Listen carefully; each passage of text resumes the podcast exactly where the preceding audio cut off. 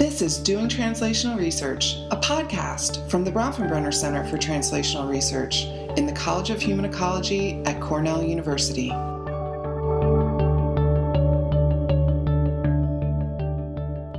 Hi, everybody, um, and welcome to Doing Translational Research. I'm your usual host of this program, Chris Wildeman. Um, I'm speaking to you from the basement apartment in my house. This is episode one of our social distancing series. Um, my three children are in the room directly above me. So if you hear any bonks in the episode, that just means that the seven year old um, decided to bonk the three year old. Um, and if you hear any metal, that is the sink that is getting replaced, also in the upstairs of our house. So, with that long introductory um, piece, I'll now tell you about the interesting part of our show, which is that we have um, Tasseli McKay here. Um, and Tasseli is a researcher who's worked at RTI for a number of years, um, Research Triangle Institute. Um, and I first, although Tasseli and I have never met um, in person, I first became aware of some of her work um, that was in collaboration with one of my friends, Megan Comfort. Um, and, I, you know, I think of Tasseli's work as really sort of focusing on helping us develop a more nuanced understanding of the health and well being of severely marginalized populations, especially sort of justice involved populations. So, Tasseli, um, now that I butchered the pronunciation of your name and probably misstated your research interests, welcome to the program. Thanks so much for having me. Um, so, I guess let's just kind of jump into things a little bit since this is going to be a little awkward, hundreds of, hundreds of miles apart, no matter what we do. So, um, how, how would you summarize sort of your main research interests? Um, or, or sort of another way to think about that is how would you think about the big research questions that you're trying to answer with your work? Well, I would say that you got it um, fairly right, um, as well as the pronunciation of my first name, which is rarely done right. So thanks. Um, Excellent. Excellent. It, it, and um, yeah, I I am working on health and well-being of folks um, in marginalized communities involved with the criminal justice system. Absolutely, um, and my particular interest in terms of health and well-being is on interpersonal violence, um, and specifically the interplay between structural violence and interpersonal violence. Um, and I. I'm most interested in the most common acts of interpersonal violence, like violence between intimate partners. Um, I'm curious about the connections between intimate partner violence and other forms of violence and abuse within families in the context of mass incarceration. And I would say ultimately, um, what I'm hoping to understand is how we can really keep each other safe and do it in ways that don't come back to bite us later. And and so, what are can can you think of an example of sort of a, a specific program or intervention that you feel like has been successful in that. My my assumption, and then also based on reading a bunch of your work, um, what I've come to understand is that sort of mass incarceration hasn't been an effective solution for addressing those issues. But it might be nice to just hear a little bit about where you see sort of some snippets of hope. Yeah, absolutely. Um, I, I think it is those kinds of contradictions in our government responses to violence that really interests me. Um, and and specifically the fact that you know right now we're funding one set of government systems health and human services programs um, public health um, based violence prevention programs to try to lift up and protect vulnerable families families living in poverty make sure that they're safe um, child welfare systems. Um, and then on the other hand, this whole other set of government systems um, in on the criminal justice side of the fence that we know more and more are economically hobbling those families and perhaps even physically endangering them. And yeah, I I think that um, there are a few programs that I find really exciting and promising in terms of alternative approaches to violence prevention and response. Um, and then also just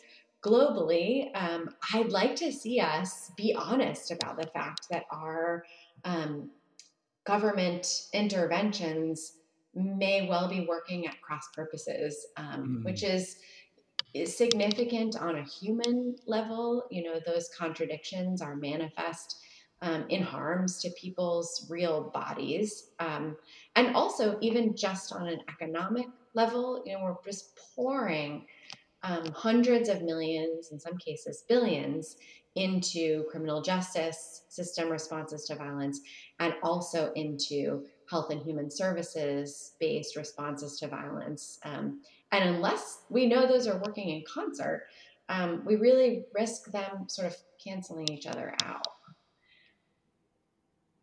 Yeah, yeah. No, I mean it, it does seem. It always it always strikes me as interesting. It'll be it'll be fun to try to mask this enough that I don't get myself in trouble with any specific agency. But it it always strikes me as interesting when you see a call from one agency that is about justice involved populations and then it doesn't align at all with what anybody who knows anything about the criminal justice system would think was a reasonable type of intervention. And then you see exactly the opposite thing from justice agencies where they're sort of making calls for very specific types of interventions around intimate partner violence, especially that don't align with anything that with what folks in HHS would know. So it just yeah. exactly, yeah. And I think that this is a really important point of engagement for folks who are invested in translational research, right? Because you know, in some ways, this is some of that internal contradiction is intrinsic to the bureaucratic workings of any well intentioned government. Some of that goes with the territory, um, but some of it we've really tolerated and even contributed to as scholars and researchers because in our own scholarship, we tolerate this incredible sort of siloization of work on supposedly vulnerable, um, you know, innocent children and families on the one hand, and then criminals on the other hand. Um, and we sometimes don't talk about the fact that those are literally the same families and those literal same families are engaged simultaneously with all of these different systems and so the decisions that we're making in each set of system systems are informing and potentially influencing one another. And i think this is especially the case with regard to partner violence research um, you know which has been i think to some extent um, under theorized period, but the dominant theoretical traditions within partner violence scholarship are really discipline specific. Um, you know, there's a certain way of thinking about partner violence in criminological work, a certain way of thinking about it in public health scholarship, and those different kind of bodies of scholarly work are guiding and informing these really different government responses. Um, and if we don't take responsibility for integrating those theoretical perspectives or at least bringing them into direct confrontation um, and aiming to address some of those contradictions. I think we don't have as much of a leg to stand on um, in critiquing how governments are or aren't um, concerted in their responses. Yeah. Yeah. No, it's a great, I mean, it's a great point, And I think it does make me think of this other sort of tension that you see that's more within sort of the research community where a lot of the things that place best in sort of disciplinary journals are based on these like large either broadly representative or nationally representative data sets where the questions you can answer are by nature pretty shallow. Um, and are based on these really sort of limited measures.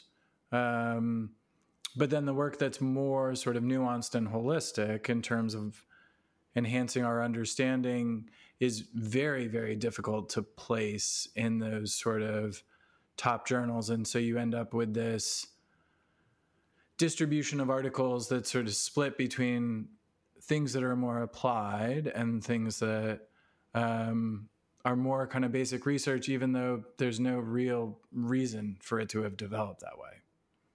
Yeah, absolutely. And that's certainly the case um, with regard to partner violence. And one of the things that I think that contributes to is, um, you know, there's a, whole one of the areas of really potent sort of theoretical um, and practical contradiction has to do with long-standing application of theories um, in criminology, first of deterrence, um, you know, sort of rational choice criminological right. theories, and the development of a whole host of criminal justice system responses to domestic, to domestic violence that are based in um, that rational choice model, even though we've more and more information um, that human beings aren't quite rational actors um, and and that deterrence based policies don't seem to work as well as those theories would predict um, with regard to partner violence um, and other forms of violence um, and then um, it, you know we have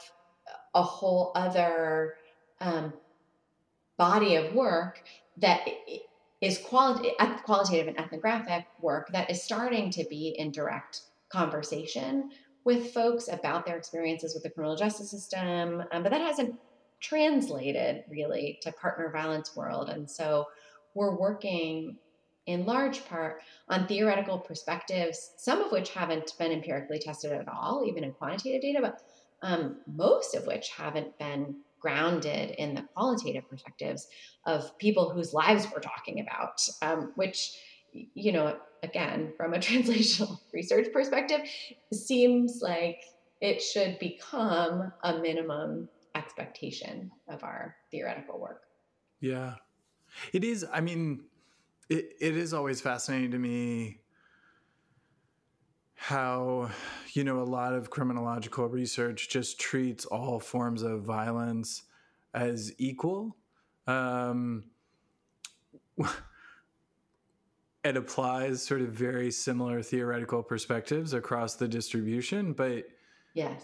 you know from a rational choice perspective a property crime with someone who you will never encounter again where you could get access to a tremendous number of resources works really well within that framework for someone who's living in poverty. But engaging in intimate partner violence is almost never going to be something that you could ever sell within a rational choice sort of perspective, right? Just because of the sort of massive repercussive effects that it would have for both folks across their whole kind of social network. Absolutely. Yeah. And I think that's one of the things that is really important about beginning when we talk about violence and we talk about criminal justice system responses to violence, beginning to include these uh, much more widespread and common forms of violence, albeit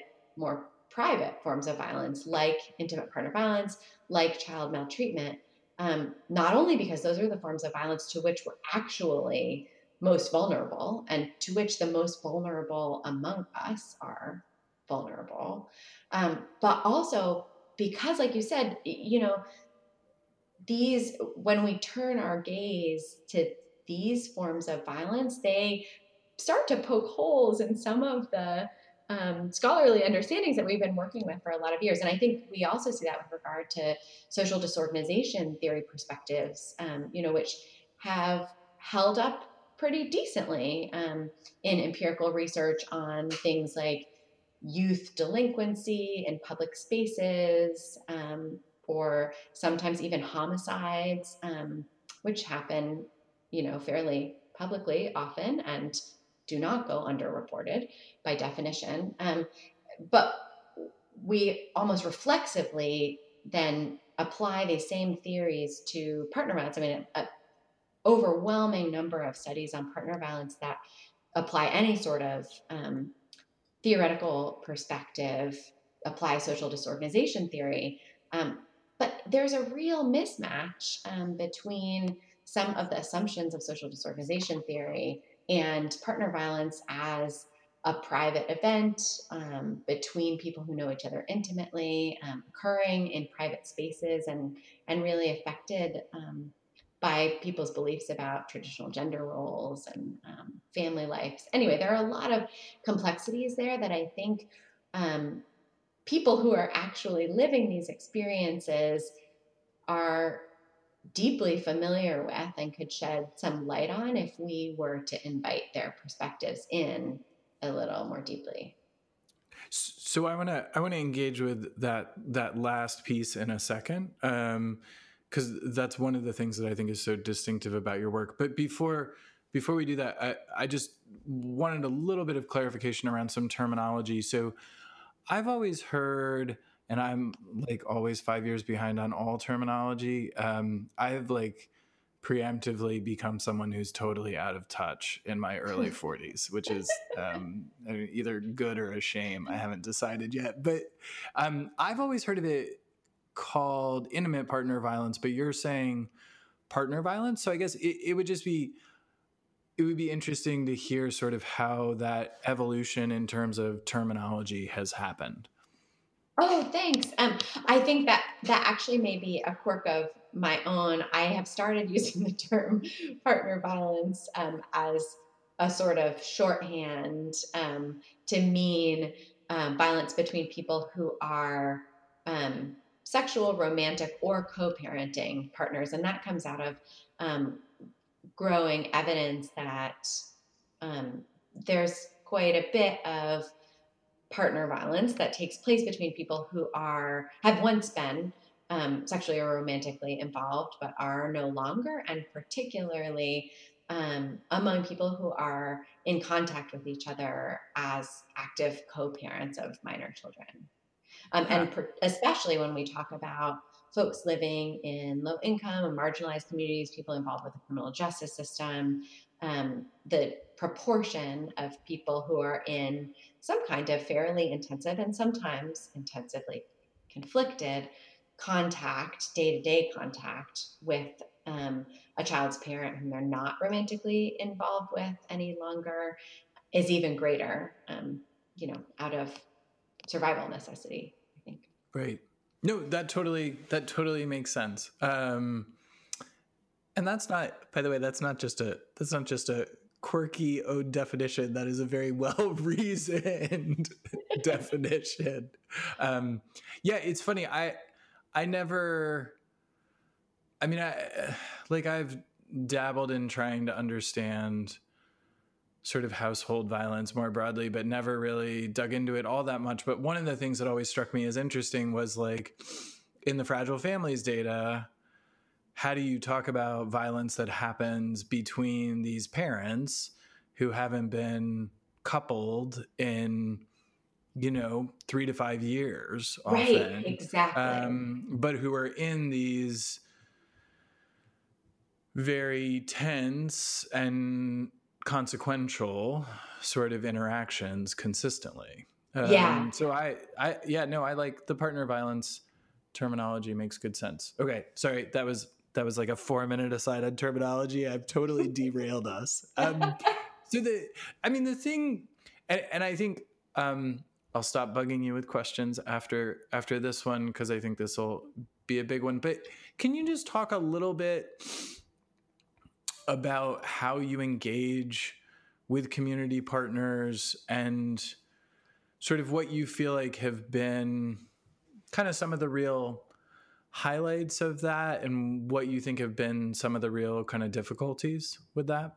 Absolutely. Yeah. Um, so in in my research on partner violence prevention and response, I work in really close partnership with a few amazing community-based organizations that work to support youth and adults in developing healthy relationships and in um, developing strategies for recognizing and responding to abuse, ideally as early as possible. Um, and uh, not to pick favorites, but a couple of the most amazing partners I've been able to work with on multi year research are Youth and Family Services in Rapid City, South Dakota, and More Than Conquerors in Conyers, Georgia. And um, I just have so much um, admiration for them. I would say that the most challenging part of um, working in partnership with each of those organizations is also what's the best part, which is just really straight up being put to shame um, on a regular basis by the kinds of skills that my collaborators at those organizations have that I just don't. Like, really important things like um, how to actually talk to you. You know, when I might write a protocol with a script and they're like, you've got to be kidding me. Like, this isn't good.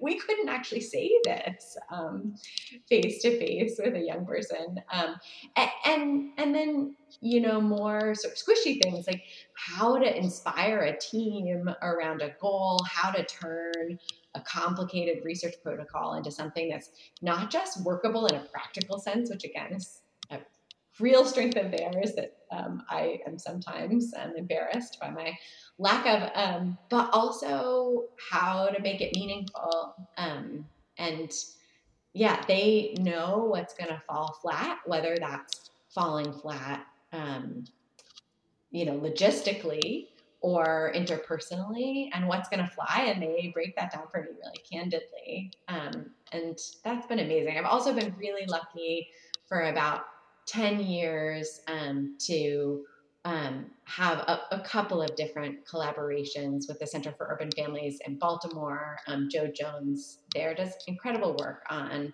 um, fatherhood and partner violence.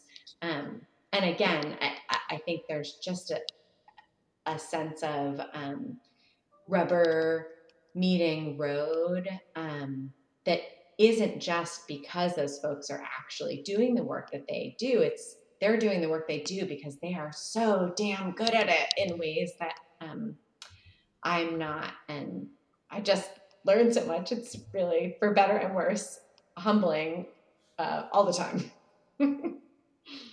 um, I feel like humbling all the time is overwhelming. Uh, and are there, I mean, I guess, you know, thinking especially um, you know, I didn't I didn't mention this when introducing you, but you're about to finish your PhD at the London School of Economics, like, um, and and in some ways could end up pursuing a more traditional sort of academic path um, after doing that. And I guess I, I mean it would just be interesting to hear a little bit about if you decided to go that direction. Do you think there would be more tensions with some of the community organizations that you work with, or do you think that I, I, it would just be interesting to hear a little bit about how working at an academic institution versus somewhere like RTI could compare in their minds? Gosh, yeah, that's such a great question. Um, I I don't know enough to know um, whether or how that would be true, what I do feel like I know is that um, those tensions are so real, regardless of where we're working. And one of the things that's been so wonderful about having some um, longer term um, and fairly intensively committed research partnerships with um, amazing community folks is that um, I've learned that that having those open tensions is a good thing. That there's a, a lot of place for um, sense of humor in those relationships and a lot of place for directness about the tension because in some ways i think one of the most amazing things that comes out of those is accountability whether it's whether you're sitting in a research organization like rti or an academic institution um, hopefully part of what you're getting from that relationship is a kind of accountability that you wouldn't otherwise have. And if that's not ever uncomfortable, tense, or confronting, then it's not really accountability. Um, mm-hmm. And so mm-hmm. I, I really do kind of love um, the ability to have that tension, if that makes sense. Yeah, no, that totally, I mean, it totally makes sense, especially, and I, you know, I think about this a bunch because I kind of think of you and I as working in very parallel areas, but me being more like small child focused and you being more sort of holistically focused on the family. And I mean, the thing that's interesting is like, if we get the story wrong, it's massively consequential if we have any impact on policy having gotten the story wrong.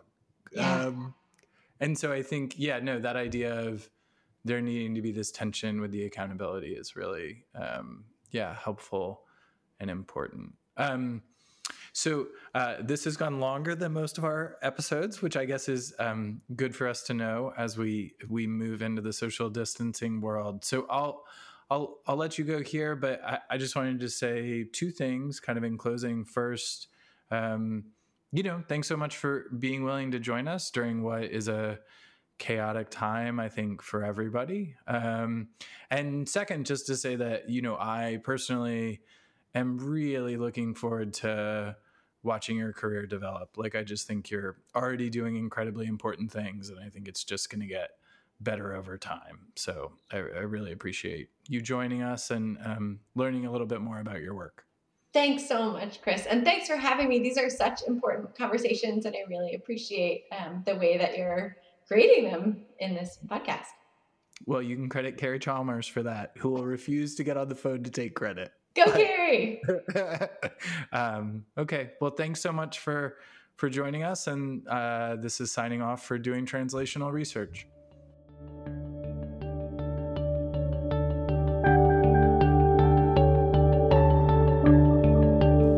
Information about translational research or the work of the Bronfenbrenner Center, please visit www.bctr.cornell.edu.